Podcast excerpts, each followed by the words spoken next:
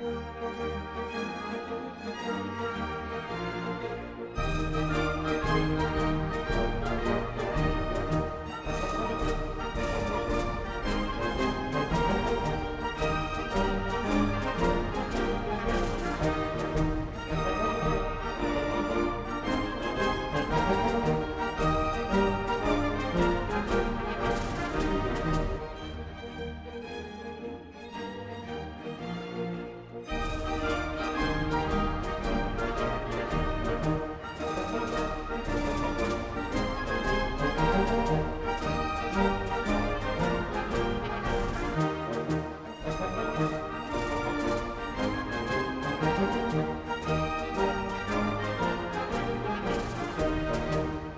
سلام عرض می‌کنم خدمت همه دنبال کنندگان پادکست هالیوود بولوار. خیلی ممنونم که تا اینجا سه اپیزود رو همراه ما بودید. همونجور که می‌دونید دو اپیزود به معرفی فیلم و یک اپیزود هم به تاریخ سینما اختصاص داشت. در اپیزود قبلی تاریخ سینما با عنوان تولد یک صنعت تولد سینما رو پی گرفتیم و حالا توی این اپیزود به سراغ مهاجرت کمپانی های فیلم از نیویورک به لس آنجلس و شکلگیری هالیوود میریم. من مسیح جعفری و دوست خوبم آوین رجایی امروز در کنار شما خواهیم بود. برای پیگیری پادکست ما می‌تونید ما رو توی توییتر تلگرام و اینستاگرام دنبال کنید. پادکست ما تقریبا روی اکثر پادگیرها منتشر میشه و شما فقط کافیه که اسم هالیوود بولوار رو توی هر پادگیری که می‌خواید search کنید.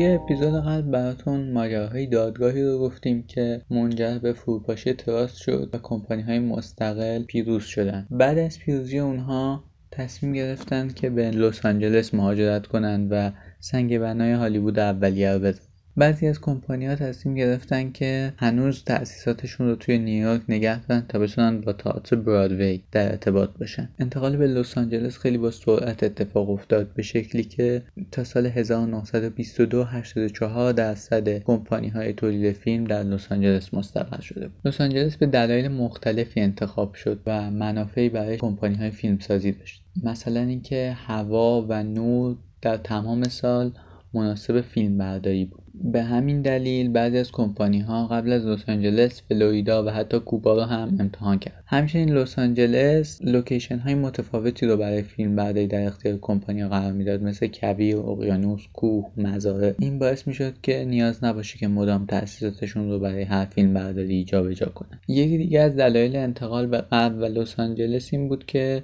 در لس آنجلس زمین ها از تر بود می‌تونستن خیلی راحت زمین بخرن و اونجا استودیو مستقر کنن. یه دلیل دیگه هم داشت که خیلی مهم بود این بود که قوانین کارگری اونجا به نفع کارفرماها بود و اینجوری خب کمپانی ها می‌تونستن خیلی راحت تر قرارداد ببندن و اون زمان هنوز اتحادیه برای سنفای سینمایی وجود نداشت و به سادگی قراردادهای خودشون رو میبستن کمپانی در لس آنجلس و این باعث می‌شد که آغاز کارشون سود بهتری it.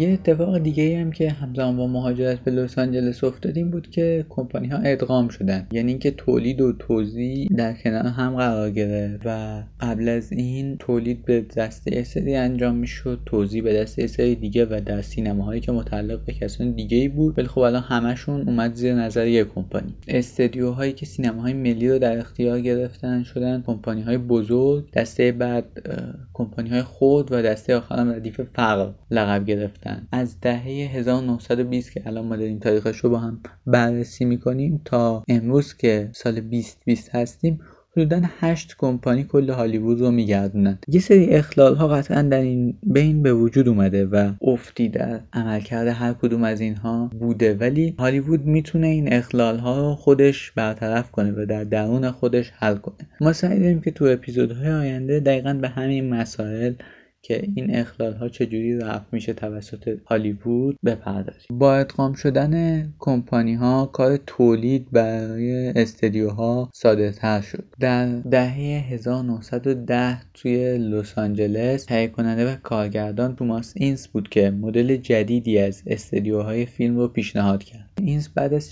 تولید چند تا فیلم مهم توی یه قایق تفریحی میمیره و دلیل مرگش همیشه مشکوک میمونه. دلیل رسمیش نارسایی قلبی اعلام میشه ولی گفته میشه که اون به ضرب گلوله کشته شده. استدیویی وجود داشت به نام مثلث. یه همکاری کوتاه بین اینس گریفیث و مک سنت در اینجا شکل می‌گیره. این استودیو توی بزرگراه ساحل اقیانوس آرام در نزدیکی مالیبو قرار داشت. اینس به دنبال املاک برای گسترش کارش بود. بخش فعال استدیوی سونی و یونیورسال هنوزم توی زمین های فعال هستن که اینس اونها توسعه داد. حالا ببینیم اون چیکار می‌کرد. در استدیوی موسوم به اینسویل مراحل رو از دفتر مرکزی خودش کنترل می‌کرد. فیلمنامه های پیوسته و منظمی داشت که هر بخش رو به تصاویری مربوط می‌کرد. با این طرح تولید کار بسیار منظم و کارآمد انجام می‌شد و تکنیسیان ها بازیگرها هر موقع که نیاز بود حاضر می‌شدن و فیلم برداری ها از ترتیب خارج شد تا در زمان صرفه جویی بشه. با همین پیشنهاداتی که الان به نظر ساده میاد این تونست مراحل تولید فیلم رو کلی به جلو ببره.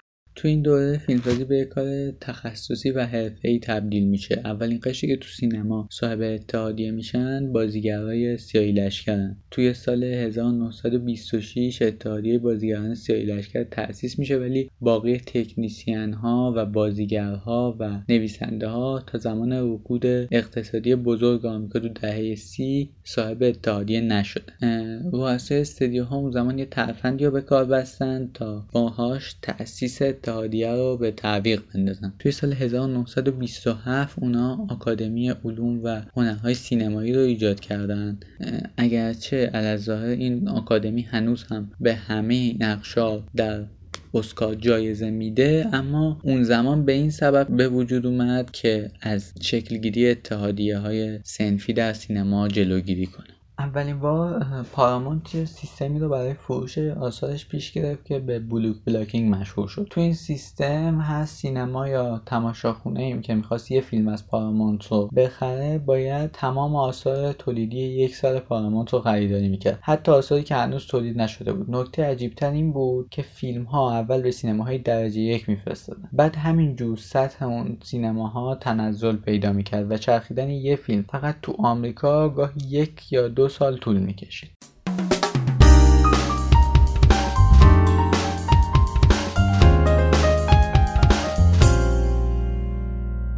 تو این دوره دو تا سیستم اساسی تو هالیوود به وجود میاد که اول می‌خوایم در مورد سیستم ستارگان صحبت کنیم و بعد هم در مورد سیستم استدیویی. سینمای تجربه پرخطر و کم ثباته و بعضا هنوز هم هست. ستاره ها باعث شدن که به سینما یک ثبات نسبی داده بشه. قبل از مهاجرت به هالیوود و شکل گرفتن سیستم ستاره ای باز هم فیلمسازها به ستاره ها توجه داشتن. مثلا ادیسون از ستارگان وودویل فیلم برداری می‌کرد یا آدولف زوکر ستارگان تئاتر رو جذب سینما کرد و توجه قشر طرفدار تئاتر رو به سینما جلب کرد. اما توی دهه 1910 هالیوود یه سیستم ستاره پدید آورد. ستاره ها شخصیت های فراتر از فیلماشون بودن. نقشایی که اونا بازی می‌کردن فقط تکرار تصویریه که اونها در طول زندگی از خودشون توی صفحه سینما و خارج از صفحه سینما پرورش میدن. ما هر وقت داریم یه فیلم هالیوودی رو می‌بینیم هر چقدر اون ستاره خوب بازی کنه ما می‌دونیم اون کیه. توی دلیجان جویندگان ریو براوو و مرد آرام ما می‌دونیم که رینگو کید و ایتان ادوارد و کلانتر جان چنس و شان تورنتن همشون ستاره بزرگ جان وینن ما به طور ناخودآگاه این کاراکترها رو به شکل خاصی ترکیب می‌کنیم و اونها رو در کنار هم می‌بینیم. این موضوع برای هالیوود و کمپانی ها موضوع مهمیه. چرا که مثلا وقتی کمپانی داره بودجه فیلم از جان وین رو میده تقریبا به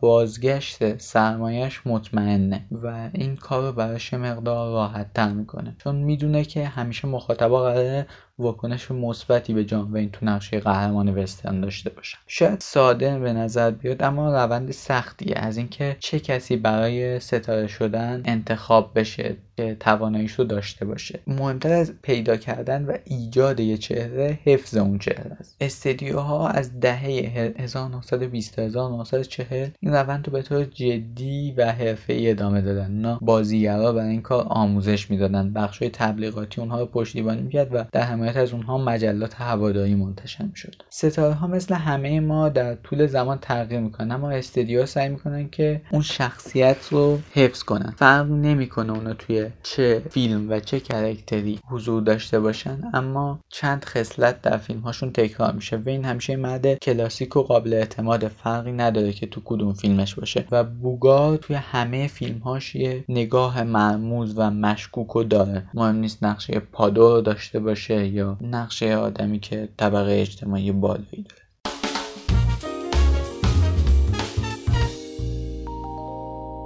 ستاره اون زمان دیده می شدن کلی هم طرفدار پیدا می‌کردن اما شرایط کارشون واقعا سخت بود و قراردادهاشون به صورت یک طرفه از روی استدیو بسته می‌شد. اونها موظف بودن چهل هفته از سال کار کنن و دوازده هفته تعطیلات بدون حقوق سپری کنن. طبیعتا استدیوها این دوازده هفته تعطیلی رو براشون تعیین می‌کردن. اگه ستاره ای از نقشی که بهش اختصاص داده می‌شد سرباز می‌زد استدیوها زمان عمل نکردن به قرارداد رو به انتهای قرارداد اضافه می‌کردن. هنگامی که استدیوها نیاز به ستاره نداشتن و به کمپانی های دیگه اجاره می‌دادن. این کار هم معمولا با قیمت بالایی انجام می‌دادن. یه زمانی کمپانی کلمبیا جز کمپانی های رد سوم بود و تونست کاپرا رو استخدام کنه اما بازیگران بزرگی نداشت. در اون زمان مدیر استدیو با قرض گرفتن جیمز استوارت از مترو گلدن میر تونست چند تا فیلم مهم بسازه که هم به شهرت استوارت کمک کرد و هم به پیشرفت کلمبیا. با گذشت زمان به ستاره ها آزادی بیشتری داده شد. بعضیا مثل جان وین تونستن کسب و کار خودشون رو راه بندازند و اون از یه جایی تونست تهیه کننده کارهای خودش باشه. اکثر کسایی که این آزادی ها به دست آوردن توی حفظ شخصیت ستاره خودشون هم موفق بودن. اولیویا دی هاویلند یکی از ستاره های اون زمان بود. اون می‌خواست از برادران وارنر جدا بشه و مدام از حضور نقشهایی که براش تعیین می‌کردن خودداری می‌کرد. کمپانی 6 ماه به قرارداد 7 ساله اون اضافه کرد. هاویلند شکایت کرد و دیوان عالی کالیفرنیا این عمل رو غیرقانونی قلمداد کرد. این پیروزی مهم بود و نشون میده ستاره ها می‌تونن به مقابله با کمپانیشون بلند شن. ولی تا دو سال هیچ استدیوی هاویلند رو استخدام نکرد.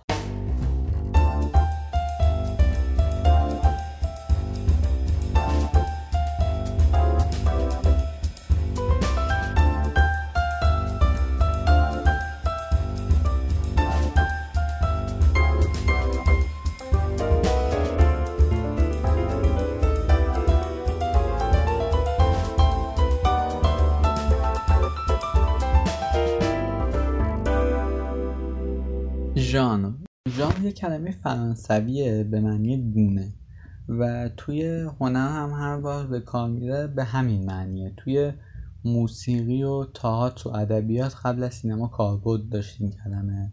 و این مفهوم کاملا مشابهی استفاده می‌شد. اکثر ژانرهای مهم در ادبیات و تئاتر وارد سینما هم شدن. مثل مثلا ژانر حماسی یا ژانر رومانتیک اینا همه وارد سینما هم شده توی هالیوود سیستم ژان مثل سیستم ستاره‌ای به ساختار استدیویی کمک کرد و این سیستم همچنین به تدوین فیلم ها کمک موثری کرد. شاید تنها جایی که بشه مطالعات ژانری به مفهوم زیبایی شناسی داشت توی هالیوود 1920 تا 1970 باشه چون کمتر فیلمی جا جاهای دیگه دنیا یا سالهای بعد هالیوود خودش رو قائل به ژان دونست ژان توی سینما نمی‌تونه تعریف خیلی دقیقی داشته باشه اما هر چند تا فیلمی که میگیم ژان یه تعدادی عناصر مشترک دارن. مهمترین اشتراک توی خط رواییه.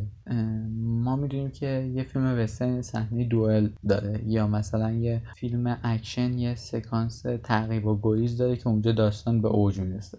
یا توی شخصیت های مشابه مثلا femme fatale توی فیلم های نوار یا حتی توی لباس کاراکتر ها مثلا کلاه های مشابهی که توی فیلم های وسترن دارن صحنه آرایی لوکیشن مثلا سالن توی فیلم های وسترن یا فیلم های نوار اکثرا توی لس آنجلس اتفاق میفته با وجود ژان تولید یه فیلم آسون میشه اما خلق فیلم نه. جذابیت اینجور فیلم ها دقیقا به اینه که شما ببینید فیلمساز چجوری دوباره همون صحنه‌ای که انتظارش رو دارید رو براتون می‌سازه. صحنه دوئل رو شما منتظرش هستید اما باز هم کارگردان باید بتونه کاری کنه که اون صحنه دوئل برای شما جذاب باشه. و این کار رو برای فیلمساز کمی سخت می‌کنه. اصولا توی چنین حالتی ما نه از اینکه قرار چه اتفاقی بیفته بلکه از اینکه چگونه قرار اتفاق بیفته لذت می‌بریم. ما دیدن دوباره اون سیر جذاب رو اگه درست کارگردانی بشه می‌تونیم بارها و بارها ازش لذت ببریم. اقبال نسبت به ژانرهای سینمایی توی هر دوره متفاوت بود و هر ژانر محصول دوره تاریخی خاص بود و با تماشای ژانرهای مختلف در هر دوره می‌تونیم چیزی از فرهنگ اون دوره بفهمیم. مثلا در هالیوود دهه سی ما تعداد زیادی فیلم وحشت رو شاهد هستیم. این نتیجه مهاجرت فیلمسازان اکسپرسیونیست آلمان در اون زمان به هالیوود بود. درباره این جنبش توی همین اپیزود بخش بعدی یعنی بخش خارج از هالیوود صحبت می همچنین این فیلم ها میشه واکنشی به به هم ریختگی اوضاع سیاسی اقتصادی آمریکا توی اون دوره دونست. در دهه 50 همزمان با سالهای اوج جنگ سرد ما فیلم های زیادی رو می‌بینیم که ورود فرازمینی ها نشون میده. این هم نتیجه ترس آمریکایی ها از حمله شوروی و در گرفتن جنگ هسته ای بود. دهه 1990 فیلم های وسترن که دو سه دهه فراموش شده بودن برگشتن. آغازگر این فیلم ها رو می‌تونیم نابخشوده کلینت ایستوود بدونیم. اسم این نوع از وسترن ها رو وسترن تجدید نظر طلبانه گذاشتن. توجه کنید که این ژانر نیست یه sub ژانر یعنی دسته که زیر ژانر قرار می‌گیره. تو این دسته وسترن ها به آفریقایی آمریکایی ها یا سیاه توجه شد. مثلا توی همون فیلم ایستوود ما می‌بینیم که خب رفیق ایستوود سیاه پوسته اینو شاید توی وسترن دهه چهل هیچ وقت نبینیم. و خب توی این فیلم ها به زنان هم بها داده شد. مثلا همون فیلم ایستوود باز ماجراش سر زن شکل می‌گیره. توی دهه هفتاد هالیوود به کلی تغییرات عمده شکل می‌گیره. توی این دهه سعی میشه که ژانر فیلم ها از بین بره. مثلا محله چینی های پولانسکی سعی داره که عناصر فیلم نوار رو کنار بذاره و عناصر متفاوتی رو جایگزین کنه که لزوما هم نباید توی آثار بعدی تکرار بشه. و مکی با خانم میلر اثر رابرت آلتمن فیلم های وسترن رو سعی می‌کنه براندازی کنه. فیلم راننده تاکسی مارتین اسکورسیزی هم نوع جدیدی از فیلم های جنایی در آمریکا رو به نمایش می‌ذاره. یه نمونه دیگه از این فیلم ها که نمونه واقعا جالبیه فیلم آبجوهای بدخبره. من نمی‌خوام اسپویلش کنم که اون رو با این نمونه قدیمی فیلم بیسبال مقایسه کنیم متوجه تفاوت‌های عمدهش میشیم. استودیوها دارای واحدهای ژانری بودن. یعنی تولید کننده ها تیم هایی رو داشتن که به طور تخصصی روی ژانر کار می‌کردن.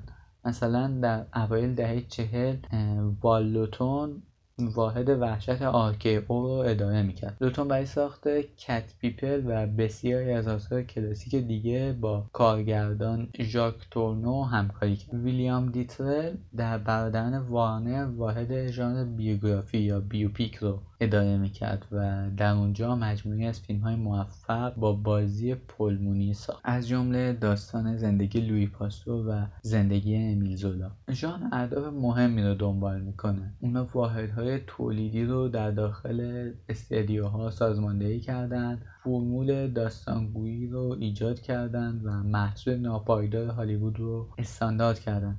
همچنین به تبلیغ فیلم ها کمک کردن برای صاحبان سینماها و کسانی که قرار بود فیلم رو خریداری کنن دیگه این امر ساده ای بود که تصمیم بگیرن می‌خوان یه فیلم رو بخرن یا نه. چون دیگه می‌دونستن که مثلا به ژانر وسترن مخاطبانشون علاقه دارن و خیلی راحت فیلم رو میخریدن. بازاریابی فیلم برای مخاطب ها رو هم آسون کردن و مثلا با خبر اینکه یک فیلم وسترن جدید قرار اکرام بشه در مخاطب ها خیلی ساده جذب شدن سرانجامی که ژان باعث شد فیلم ها بتونن گروه های طرفداری خاص خودشون رو جلب کنن. ستاره در سیستم ژان ژانر ساخت فیلم رو به یک صنعت استاندارد اما انعطاف پذیر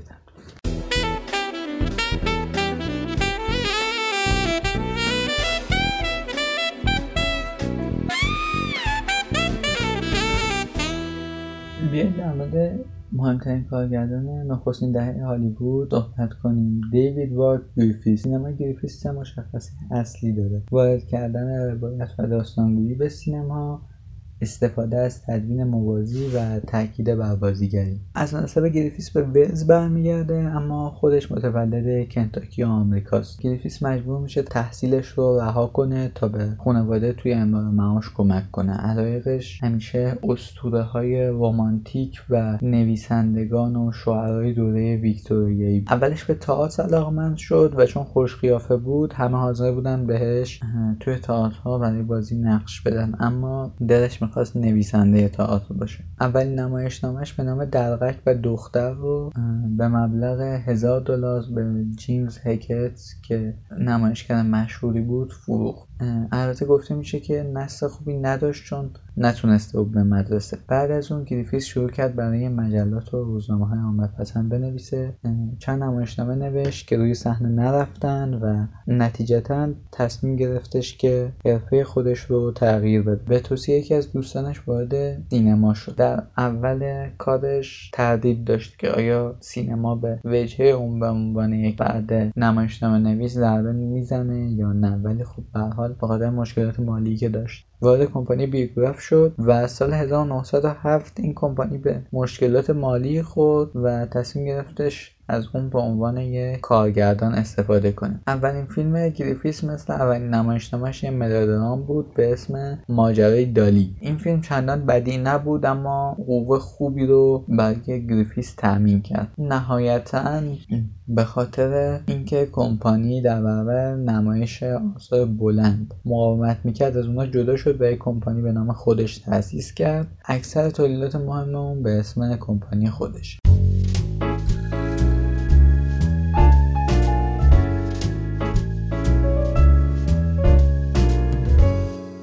گریفیس تو کمپانی خودش در سال 1915 تولد یک ملت رو ساخت. این فیلم حرفای زیادی داره که اینجا بخوایم در موردش بگیم. اما اینکه نقش اول فیلم رو لیلیان گیش بازی می‌کنه که بازیگر مهمیه نشون میده که گریفیس انتخاب بازیگر براش مهم بوده. حتی زمانی که توی بایوگراف فیلم میساخت عده‌ای از منتقدین سینما امروزه تفاوت فیلم های قبل از گریفیس و بعد از گریفیس رو توی همون کمپانی بررسی کردن و تاکید دارن که دلیل پیشرفت کمپانی همین تاکیدات گریفیس بر بازیگریه. گریفیس پیشینه تئاتری داشت اما برخلاف ملیس که توی اپیزود قبل بررسیش کردیم بازیگری مد نظرش بازیگری تئاتری نبود. یه نوع بازیگری جدیدی بود که در حالا بتونیم بگیم همون بازیگریه که باید بهش بگیم بازیگری سینمایی. توی تولد یک ملت هم این شکل بازی های با کیفیت پیش گرفته میشه و نکات مثبت دیگه هم داره. مثل تدوین موازی این فیلم بویژه در سکانس های حساس که فیلم به اوج می‌رسه چندین پله از فیلم های قبل و بعد خودش جلو فیلم دوازده حلقه است حدود سه ساعته. تا اون زمان طولانی ترین فیلم تاریخ سینما به حساب میاد و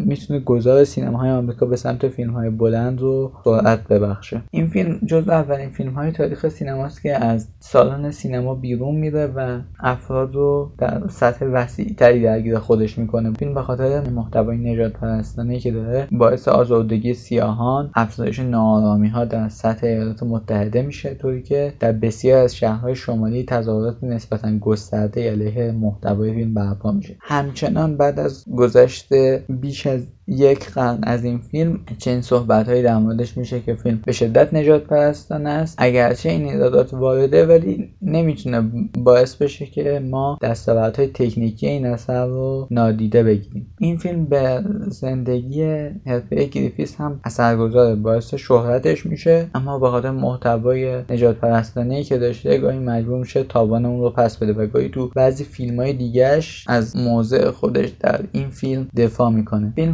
100 هزار دلار بودجه داشته که برای اون زمان بودجه زیادیه. ولی می‌تونه به خوبی بودجه رو برگردونه و توی گیشه مبلغ زیادی رو برگردونه و این فیلم تا سال 1940 و پخش فیلم برباد رفته رکورد داره بیشترین فروش بین فیلم های تاریخ سینما. سال بعد در 1916 گریفیس دومین فیلم مهمش رو ساخت. این فیلم تعصب نام داشت و مضمون اصلیش هم همین بود. چهار تا داستان مختلف رو روایت می‌کنه که تم اصلی اونها تعصب قصه آمریکای مدرن رنسانس فرانسه بابل باستانی و قصه یهودیان کتاب مقدس. این فیلم پاسخی مستقیم به فشارها و حملات علیه فیلم قبلی گریفیس بود. فیلم دکورهای عظیمی داشت و خیلی خوب آراسته شده بود و حضور سیاهی لشکری زیاد این فیلم رو جذاب می‌کرد. این فیلم هم تونست رکورد بهترین فروش سال 1916 رو در اختیار بگیره. در سال 1919 گریفیس سومین فیلم مهم خودش رو ساخت. یعنی شکوفه های پرپر این فیلم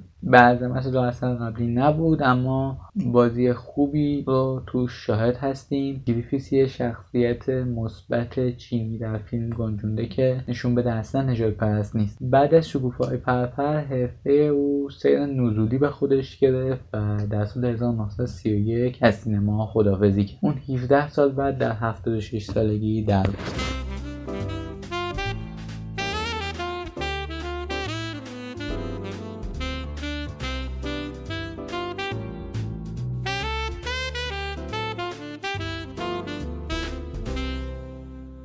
به نظر در مورد آثار گریفیس با دقت بیشتری صحبت کنیم. سال 1913 زمانی که گریفیس تازه به بایوگراف پیوسته بود یه آگهی تبلیغاتی میده و اعلام می‌کنه که close-up درهم‌برش fade out و بازی زیرپوستی رو اختراع کرده. بسیاری از تاریخنگاران اولیه سینما یا به علت بیدقتی یا به علت اینکه به فیلم های قبلی دسترسی نداشتن و اونها قبلش هم ندیده بودن این ادعاهای گریفیس رو میپذیرند و خب اون رو به مقام بزرگترین فیلمساز زمان خودش ارتقا میدن اگرچه کسی نتونسته توی اون دوره فیلم هایی به جذابیت او بسازه اما برتری اون در ابداع این تکنیک ها نیست بلکه به خاطر قوت روایتش و توانایی اون به ارجاع به امور خیالیه و جالبه که بر پایه همین ادعای گریفیس کتاب های زیادی نوشته شده. یک میلیون یک شب اثر تری رمزی سبک فیلم و تکنولوژی تاریخچه و تحلیل نوشته بری سالت همه به ستایش ابداعات گریفیس می‌پردازند. حتی کریستین تامپسون و دیوید بوردول توی کتاب سینمای کلاسیک هالیوود سبک فیلم و شیوه تولید تا سال 60 که در دهه 70 منتشر شده همچنان از او به نام مبدع چندین تکنیک نام می‌برند. اما در کتاب دهه 90 خودشون تاریخ سینما همه این ادعاها رد می‌کنن حالا با کشف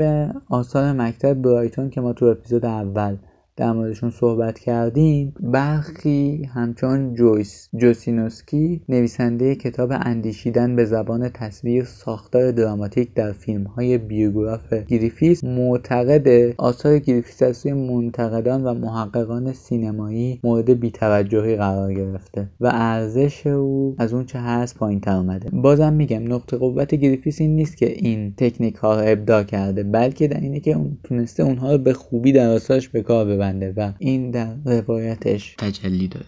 آخرین بحث رو هم اختصاص میدیم به گریفیس و دکوپاژ یه سخنرانی داره گدار سال 1978 و توی این سخنرانی ابداع نمای نزدیک رو به گریفیس نسبت میده. درسته که پیش از گریفیس نمای نزدیک استفاده میشه اما اون احتمالا اولین کسیه که ازش با اهداف روایی استفاده می‌کنه و تو فیلمش کار کرده. توی اون زمان کمپانی ها نمای انسان رو به طور کامل با مشخص بودن پا تا سر نشون می‌دادن چون میترسیدن که مخاطب از دیدن تصویر دیگه ای غیر از این وحشت کنه. گریفیس یه جرأتی به خرج میده و نتیجهش درست از آب در میاد. اما اشتباه گدار از جایی آغاز میشه که این امر رو به مونتاژ و تدوین نسبت میده توی اون سخنرانی. مدعی میشه که گریفیس می‌خواسته چیزی دور در کنار چیزی نزدیک رو نشون بده. او جلوتر قرار دادن دوربین رو به مونتاژ ربط میده در حالی که روشنه که این یه تمهید دکوپاژی و اصلا ربطی به تدوین موازی گریفیس نداره. دکوپاژ می‌تونیم به سادگی جایی که دوربین قرار می‌گیره تعریف کنیم. اما این مفهوم در تاریخ نقد سینما دچار اختلالاتی شده و خیلی هم مثل گودا رو با مونتاژ یکسان گرفتن. جورج سادول در کتاب تاریخ هنر سینما از آغاز تا امروز توازن درستی بین تدوین موازی گریفیس و تمهیدات دکوپاژی او برقرار می‌کنه. اگرچه ارجاعات او به فیلم کمی اشتباهه اما او تفاوت بین این دو رو درک می‌کنه. ما در ادامه می‌تونیم بگیم که دکوپاژ فضای یک صحنه رو تقطیع می‌کنه ولی تدوین فض... دو فضای دور از هم رو به هم مرتبط می‌کنه. گریفیس رو احتمالا باید نخستین معلف تاریخ سینما و متحورترین فرد تاریخ هالیوود اولیه بدونیم. شاید متحورترین مرد سینما تا سالهای سال.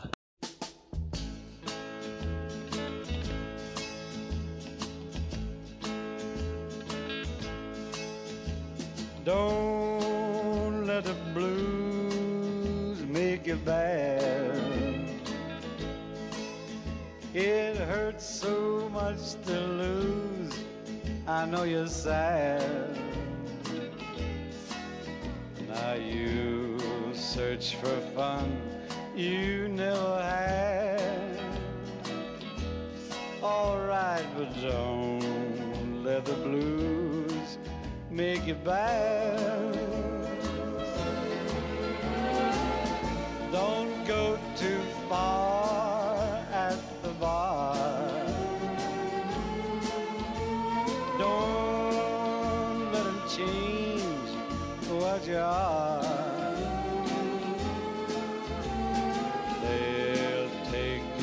advantage of the pain. Their world and yours are not the same. Don't let the fools tell you lies while they hold you close and sympathize.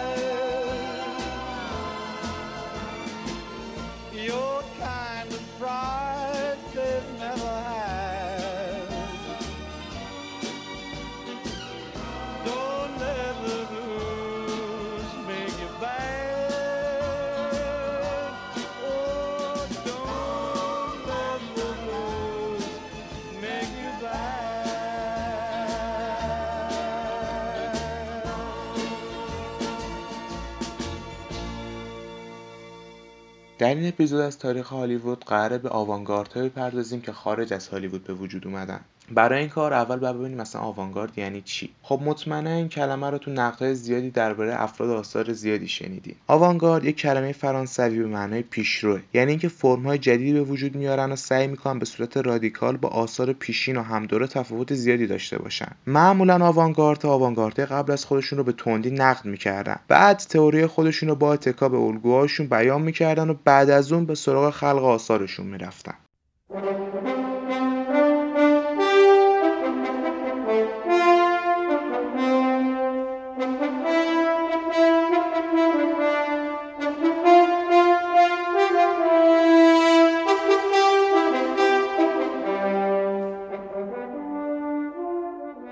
می‌رسیم به مبحث امپرسیونیسم. امپرسیونیسم کلمه فرانسوی به معنی دریافتگریه.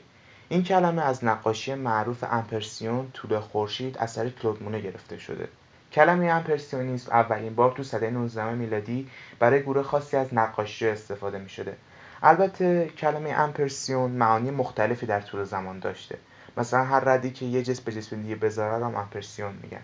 در شیوه امپرسیونیسم نقاشی نقاش سعی می‌کنه با استفاده از لخت رنگ های تجزیه شده و برا و ضربات پیاپی شکسته قلمان نور خورشید رو برای آدم تداعی کنه و دریافتش از تصاویر زودگذرا روی بوم بشونه البته باید بگیم که در روش امپرسیونیسم اصول مکتبی مثل طراحی دقیق، سایه روشنکاری، ژرف نمایی فنی و ترکیب بندی متعادل و معماری گونه رعایت نمیشه.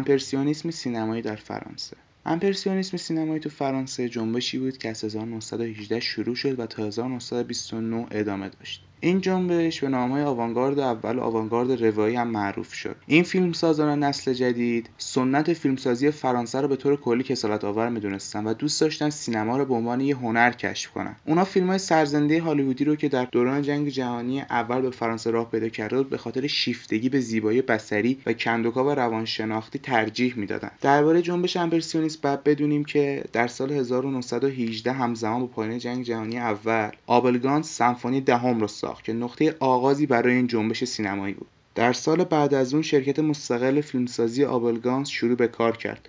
به نام فیلمز آبلگانس در همون سال مارسل لربیه روز فرانس رو ساخت. در 1920 مارتین دلو که مهمترین تئوریسین آوانگارد بود اول نشریه سینکلوب و بعدش نشریه سینه رو منتشر کرد. در 1923 ژان اپستاین نخستین فیلمش به نام مسافرخانه سرخ رو ساخت. در 1925 ژان رنوار پسر نقاش معروف آگوست رنوار وارد جنبش امپرسیونیسم شد و دختر آب رو ساخت. در 1927 عظیمترین تجربه امپرسیونیستی ساخته شد یعنی ناپلون از دیدگاه آبرگانس این اولین و تا این لحظه آخرین فیلمیه که با نسبت تصویر 4 اکدام ضبط شده. این فیلم 5 ساعت و نیمه داستان زندگی ناپلون از کودکی تا مرگش رو روایت و بررسی می‌کنه. دو سال بعد از ساخت این اثر در 1929 با فیلم های پول از مارسل لربیه و پایان زمین از ژان اپستاین این جنبش به پایان رسید. امپرسیونیستا به طور کلی سینما رو به عنوان شکلی از بیان می‌دیدن که به دور از واقعیت و واقعگراییه و هنرمند به کمک اون دیدگاه شخصیش رو بیان می‌کنه. امپرسیونیست به دو دسته تقسیم می‌شدن. یک دسته اونایی که سینما رو یک هنر کاملا جدید می‌دونستن و دسته دیگه که سینما رو ترکیب از هنرهای مختلف می‌دونستن. اما این دو دسته روی یک چیز توافق داشتن و اونم این بود که سینما نقطه مقابل تئاتر و همین بود که امپرسیونیستا رو از ملیس جدا می‌کرد. اونا برای همین بسیاری از آثار فرانسوی رو محکوم می‌کردن و فکر می‌کردن بازیگری دست باید متفاوت باشه. برای همین شیوه بازیگری نارئالیستی رو پیشنهاد دادن. در کنار بازیگری امپرسیونیستها معتقد بودن که فرم فیلم نباید از فرم تئاتر یا داستان تقلید کنه و می‌گفتن که فرم فیلم باید مبتنی بر ریتم دیداری باشه چون پایه سینما رو عواطف می‌دونستن نه روایت داستان. این توجه اونها رو خیلی به موسیقی نزدیک می‌کرد. امپرسیونیست‌ها برای تعریف ماهیت تصویر سینما معمولا از مفهوم فوتوژنی استفاده می‌کردن که پیچیده‌تر از فوتوژنی عکاسیه. از نظر اونها فوتوژنی بنیان سینما. لوی دلوک اولین بار از این عبارت در حوالی 1918 برای کیفیتی که یک نمایش سینمایی رو از شی اصلی که از اون فیلم گرفته شده جدا می‌کنه استفاده کرد. همونطور که گفتم امپرسیونیسم سینمایی در 1929 پایان یافت. شب پرسید چرا؟ خب بعد بگم سه دلیل اصلی داشت. یک پیدایش سینمای ناطق و پررنگ شدن روایت در سینما. همون چیزی که امپرسیونیستا مخالفش بودن و افزایش تعداد فیلم های ناطق و حمایت مردم و کمپانی از این فیلم ها دو فیلمسازان امپرسیونیست فکر می‌کردن استفاده باقی از شیوه های امپرسیونیستی اونها را به ابتزال کشیده و در آخر سرازیر شدن فیلم های دادایسی و سورالیستی به کلوپا که راجبش در اپیزود بعد بیشتر توضیح میدم.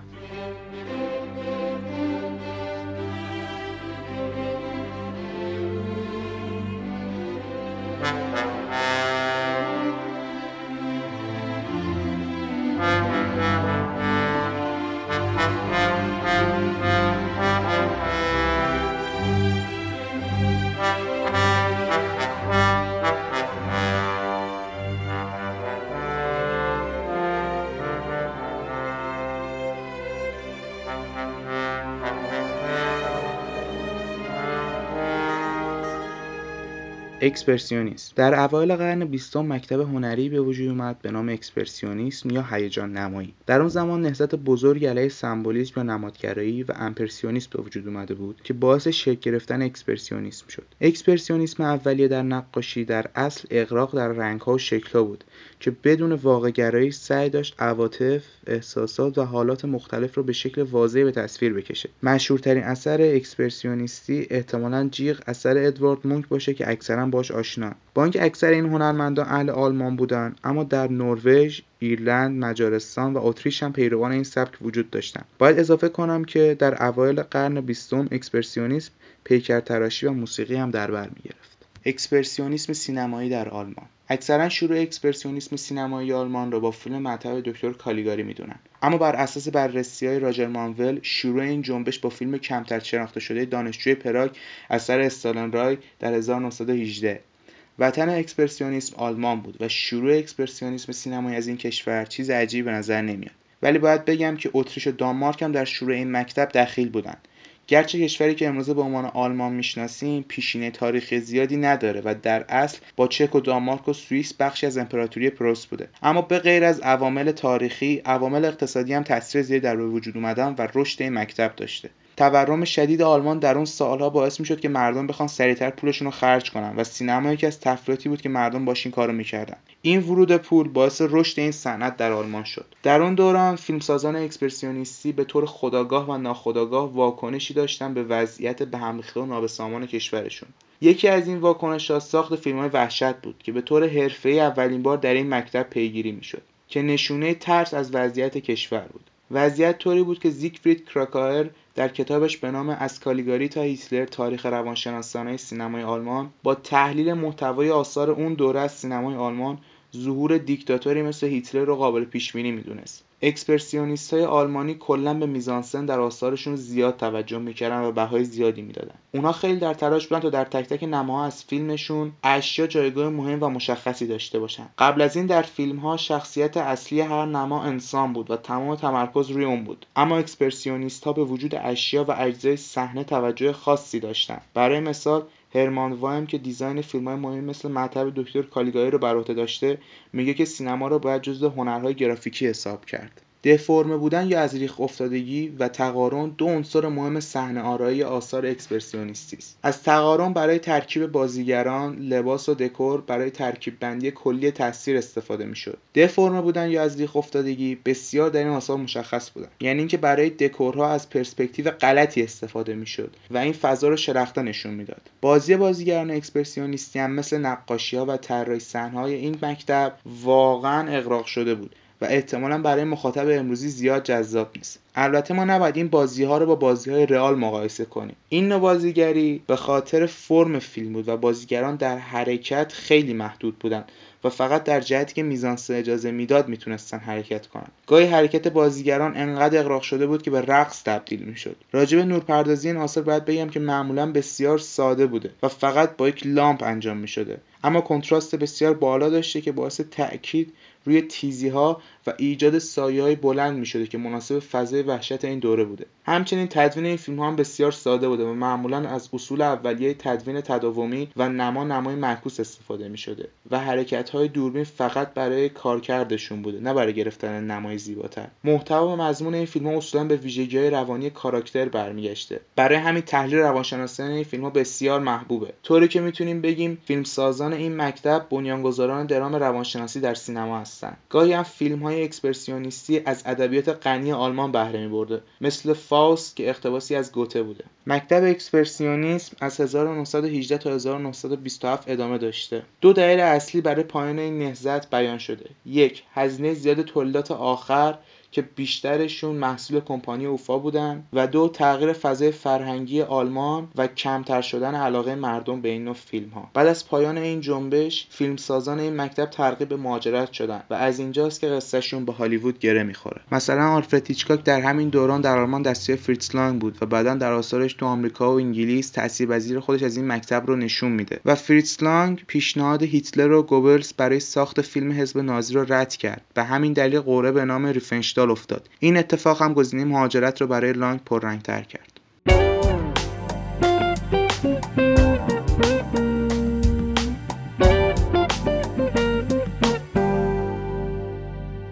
خیلی خوشحالم که توی این اپیزود هم همراه ما بودید. باعث افتخار ماست. ما سعی می‌کنیم موضوعات تاریخ سینما همینطور با جدیت پیش بگیریم. یک زمیمه برای این اپیزود در کانال تلگراممون منتشر میشه که شما با عضویت در کانال ما علاوه بر اینکه از این اخبار مطلع میشید می‌تونید زمیمه این اپیزودها رو هم بشنوید. زمیمه اپیزود دوی تاریخ سینما اختصاص داره به فیلم آبجوهای بدخبر فیلمی که در براندازی ژانر بیس بیسبال نقش به سزایی داشت ولی به خاطر اینکه اسپویل داره نمی‌تونیم زیاد در موردش صحبت کنیم. به خاطر همین توی اون زمینه براتون کاملا بستش میدیم متشکرم. خدا نگهدار.